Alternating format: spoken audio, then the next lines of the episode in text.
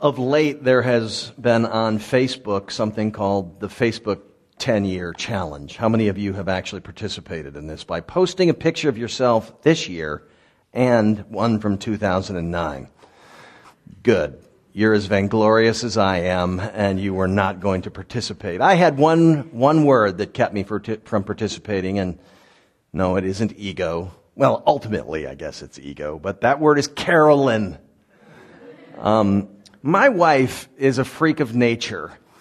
Uh, when she was in high school, she looked like she was in elementary school. When she had her first job teaching, they mistook her for one of the elementary school kids. Uh, and while that may have worked against her uh, when she was young, she is getting even with the world now. At 53, most people can't believe that she's 53. And uh, it is happening at my comparative expense. Um, every year we send out Christmas cards. You know, me, Carolyn, the kids. And every year I get the same response. The kids, they're big. I can't believe how grown up they are. And Carolyn never ages. And then just dead air. My name comes into nowhere into the conversation at all. You know, just move on. This is why it is difficult for me to look at 10 years of aging, 10 years of going gray, 10 years of raising teenagers. Um, they took their toll on me, but I'm not being overly sensitive. I promise you, this is my life. 29 years of marriage. And the constant refrain I've heard is, man, did you marry up? I have never once, I agree with that, by the way, but never once in three decades have I ha- ever heard anyone even hint that that rope swings both ways. And again, I get it. I mean, I'm not expecting strangers to walk up to Carolyn and say, you know, wow, you certainly married up. I mean, that would be rude. But not even her friends have hinted that, you know, Carolyn, you kind of got lucky. I mean, nothing. See, you can infer a lot about what people say. Let me give you another example from Facebook. All right. Facebook has been this great thing where I get to reconnect with people from my childhood. And one such friend and I reconnected months ago. And uh, she has traveled the world with her husband. Uh, and she is a Christian and, and has grandkids already. And, and I knew her in elementary and middle school and high school. And let me see uh, how you'd interpret the first thing she would have said to me in nearly three decades, four decades. Hi, Chuck. First of all, it's awesome to see that God is using you. Never would have thought that you'd have been a pastor, but God uses anyone. I kid you not. So do you, when you hear that, do you go, she's marveling in the grace and glory of Jesus? Or do you hear her commenting on the brokenness of humanity and her view of me? And I gotta tell you, both of those things are true. So it's not like I'm arguing with the woman, but I don't need you to reinforce that for me. Daily I'm faced with this reality and uh, thank you for bringing it up. I would say you obviously can learn a lot about what people think, about what they think about you, about what they think about the world around them by what they say, but I would say even more so. You can learn a lot about what people believe by listening to what they pray.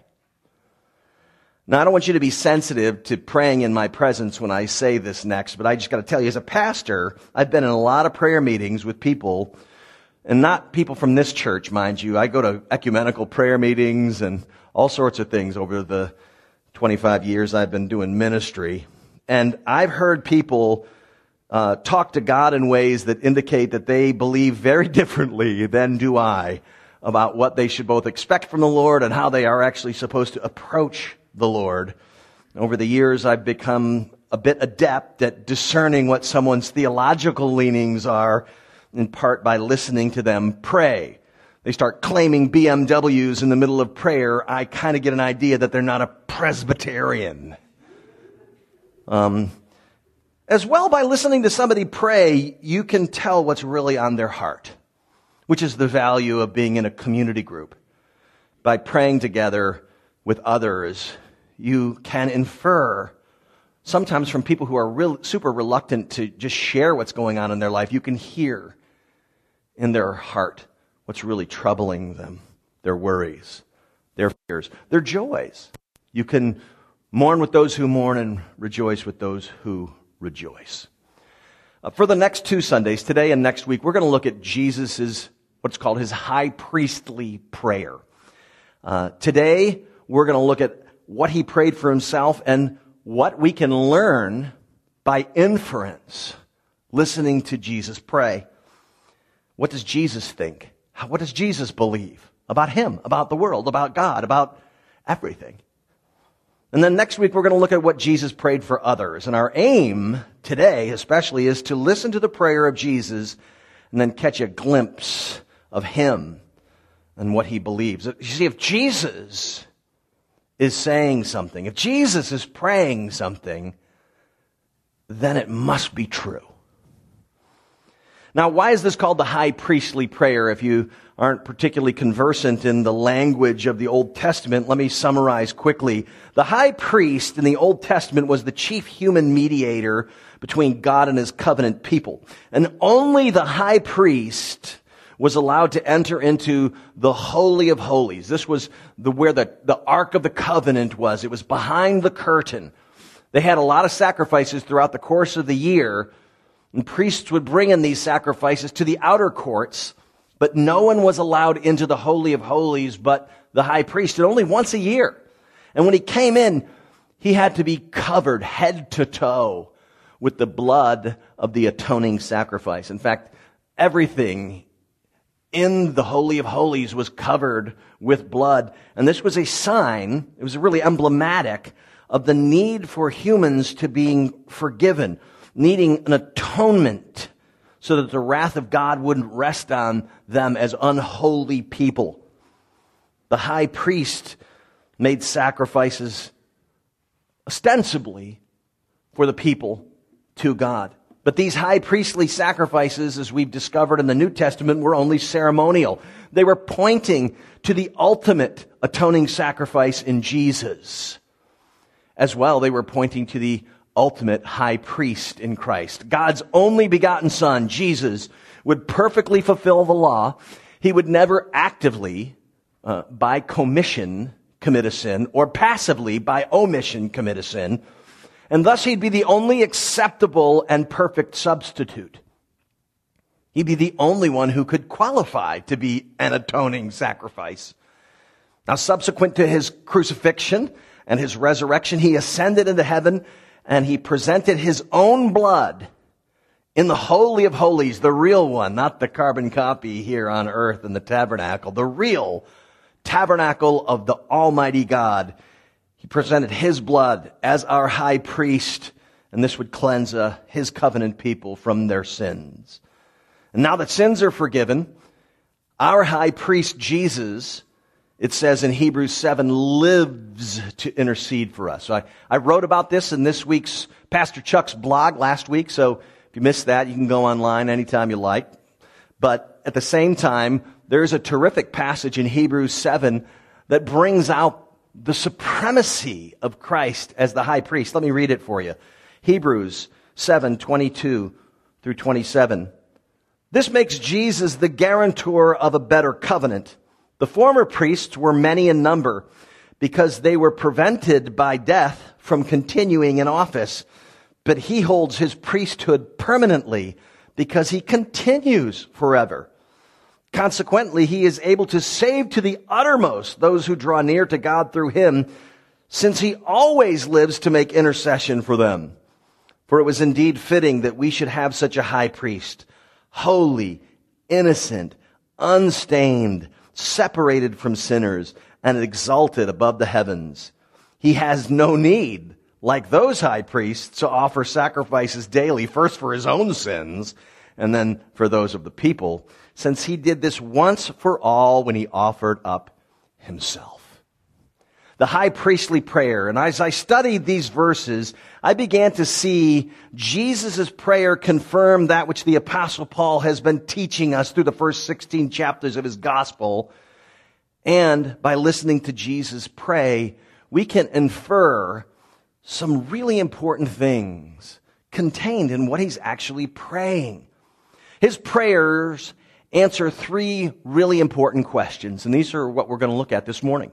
One, how do we know this really is what he prayed? How do we know this is really his prayer? These are really, you know, this, how do we know this is really what Jesus said 2,000 years ago? The second thing, what does Jesus pray about first? I mean, what's really on his mind? Like, you know, you go to God, you got something on your mind. What's the first thing on Jesus' mind? And then thirdly, what do we learn about Jesus by inference? In other words, by virtue of what he's praying, what do we see Jesus saying about himself? Let's begin by asking what is the foundational question. How do we know this really is his prayer? And the answer is because John was close to Jesus, both emotionally and physically. Verse 8 of our passage in John 17 says, quoting Jesus, I have given them the words that you gave me, and they received them, and have come to know in truth that I came from you. This really is the substantive question that really precedes all theological discourse. How do we know that what we have is actually the words Jesus spoke? I mean, we're not the apostles mere human beings prone to lapses in memory and negatively influenced by their own nature as well as the culture in which they lived. Yeah. How can we trust these scriptures then? This is such an important topic that in today's bulletin you'll notice that we've announced our inaugural men's conference will make this our subject. Our Men of the Word one day conference will be designed in part to fortify one sense that the Old and New Testaments are God's authoritative word for the church. So how would we know this and how would we discern this from Jesus' prayer? In verse 8, Jesus prays and reminds us what he told his disciples previously. He's giving them the word. They now know the truth about who he is and they will be his conduits. Jesus said the Spirit would help them. Do you remember what he wrote what Jesus said, what John wrote, and what Jesus said in John 14, 25 and 26? These things I have spoken to you while I am still with you. But the Helper, the Holy Spirit, whom the Father will send in my name, he will teach you all things and bring to your remembrance all that I have said to you. The church, the theologically orthodox, historic Christian scripture centered church take seriously the authority that is given to the apostles to be the caretakers of Jesus' words and the vessels by which his authoritative word would be recalled. And we have confidence that the Holy Spirit came as Jesus promised and that the apostles were guided in remembering God's truth because Jesus validates his word through his resurrection by rising from the dead, this validates that Jesus is God in the flesh, that Jesus is Lord over all, that the Holy Spirit who he promised would come is actually going to come.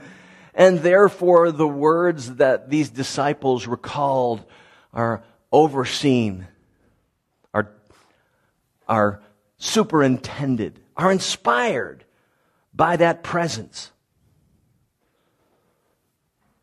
Jesus is the living Lord. Therefore, he can make good on all his promises. And chief among them is that the Holy Spirit lives inside each believer and that this third person of the Trinity will guide us into all truth. But the apostles were given the specific designation as the prophets of New Testament writing inspired by the Holy Spirit. Jesus said the Spirit would help them. Tell you what, Jesus also, he took scripture seriously regularly quoting the Old Testament, began his ministry in his home synagogue by opening up the prophet and dropping a truth bomb on the congregation. Jesus didn't uh, like think, oh, well, never mind the Old Testament. I, we're doing away with that. He said he came to fulfill the Old Testament. He regularly quoted the Old Testament. And in verse 12, he says this in his prayer, I have guarded them and not one of them has been lost except the son of destruction that the scripture might be fulfilled. So Jesus even saw the necessity of the Old Testament prophets actually having what they said was going to happen happen. Jesus took it seriously. He saw scripture as the very word of God, and because Jesus is by nature God, we say that his word is the word of God. He saw that what he was saying was authoritative. What Jesus was saying, he believed, was the last word on the subject, the final determinant of what is truth. And as such, he recognized that promises made in God's word must be fulfilled. And what was said must actually come true, be true, or it isn't God's word. One of the positive developments of the internet, aside from reconnecting with old friends and having them mildly insult you, is that in this age where information can be so easily misleading, where we have fake news, and more importantly, we have politicians who, not if, but when they twist the truth to suit their own ends, we can actually now do a lot of research on our computers to find out whether or not what they're saying is true. And there are two websites committed to this vocation exclusively called PolitiFact and factcheck.org. That all they do is assess politicians' statements, how accurate they are based on data that they collect. Now, why is this necessary? Because human beings are broken. They are selfish and prone to lie if it helps their cause. And politicians are the embodiment of this in our culture. The same could and is leveled against those who assembled the New Testament. Its critics say they were biased, they were influenced negatively by their culture, they were all these things. And you know what? They were all those things. The scripture, though, records Jesus saying that he, by his Holy Spirit, would be the one that would superintend the recollection of what he said. We know John accurately recalled Jesus' prayers because he was there when Jesus prayed. Also, the other apostles were there when Jesus prayed these things. This is a prayer that was taking place in the upper room. This was taking place where they were having their dinner, their, their Passover meal together. His high priestly prayer was heard for all to listen to. And the other apostles could have fact checked John's gospel. And ultimately, the Holy Spirit was promised by Jesus to help John and others recall accurately. This is why we know that what Jesus is recorded of saying is actually what Jesus said. Here's our second question then. Assuming, and we do as Christians, that this and these are the words of Jesus, these are the prayers of Jesus, what's his priority in prayer? I mean, I don't know if it's just me, but I, I can't help but wonder, you know, I know how I pray, like, you know, and I, I know sometimes what my first thoughts are in prayer. Jesus' first prayers, asking for glory for he and the Father. Verse 1. First thing out of his mouth, Father, the hour has come. Glorify your Son, that the Son may glorify you. Don't know if you recognize it, but this is just another example of Jesus doing as he taught us to do. He said the first thing we should do in prayer is offer up praise and honor to God, to be consumed with the glory of God. That's why he would instruct us to pray, Our Father in heaven, hallowed be thy name. First words out of Jesus' mouth are the same ones he said should be the first words out of our mouth. Father, let your glory be what people see. Let them see it in me. Let them see it in you. Let the glory of God be shown. His first priority was to pray that he and the Father would be vindicated, that they would be seen for who they are. Jesus wants to be comprehensively glorified from start to finish. He even says in verse 10 of our section of scripture here in John 17 that he was glorified through the disciples, through their ministry, in his lifetime. Jesus knew he'd glorified the Father on earth. Look at verse 4 here. I glorified you on earth, having accomplished the work that you gave me to do. So Jesus is aware that what he's doing is bringing glory to God. And I think this is a fairly bold declaration to make if it weren't true. I mean, on my best day, I'd still be reluctant to say something akin to, today, I have accomplished all that God gave me to do. I mean, that would presume three things. Uh, that I knew the mind of God, uh, that I knew all of what I was supposed to do, and that my assessment of my performance wasn't slanted by my need to feel good about myself. Hence, you hopefully never heard me say anything that even resembled that. Jesus can declare it to be true because it was. And his resurrection from the dead confirms his bold statement that in his earthly ministry he was flawless in his execution and brought glory to God. Another way to see this and understand this is to say that Jesus enabled humanity to see the divine attributes during his earthly ministry. The glory of God was seen. He was glorified through not just the obedience of the Son, but by actually what the Son was doing. The divine characteristics were shown for human beings to observe. God was made visible to us. But according to Jesus, it wasn't just during his 33 years of life and three years of ministry where he glorified the Lord or had this glory. Verse 5 says that Jesus had this glory before the world existed. Jesus praised this. And now, Father, glorify me in your own presence with the glory that I had with you before the world existed. Jesus prayed this in chapter 17. The apostle Paul, I mean, the apostle John, excuse me, said in the first chapter, John 1:14 that he and the other apostles had seen Jesus' glory, glory as the only Son from the Father, full of grace and truth. Jesus is claiming a pre existence. He was with God in the beginning. Through him, all things were made. This is the testimony of Scripture and the declaration of historic ecumenical creeds. Jesus existed before he came as the incarnate Son of God. Jesus of Nazareth. He existed one with the Father. Through him, all things were made. Jesus clearly believed this because he's praying it. And rising from the dead would confirm it to the rest of us. You know, when I'm anxious, it's uh, difficult for the first words of my prayers to God to be praise and honor.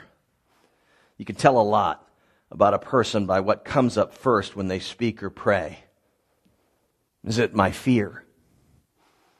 It's a good barometer. Is it my selfishness? Is that what's coming out? When my heart's in the right place, it would be like Jesus's. Jesus was all about the Father's glory. That was priority one. Our third question this morning is what do we learn about Jesus? And one thing Jesus does for certain in his prayer is confirm that he believed that he was God incarnate. That by nature he was God. He was fully human, but he had a dual nature. He was fully God as well. Holy Father, it says in verse 11, keep them in your name which you've given me, that they may be one, even as we are one. With the preamble of his pre high priestly prayer and uh, his his own request for he and the Father to be glorified. Now behind him, Jesus is going to start praying for others. First by asking for unity, and we'll cover more of that next week. But in doing so, he once again makes a claim about his divinity.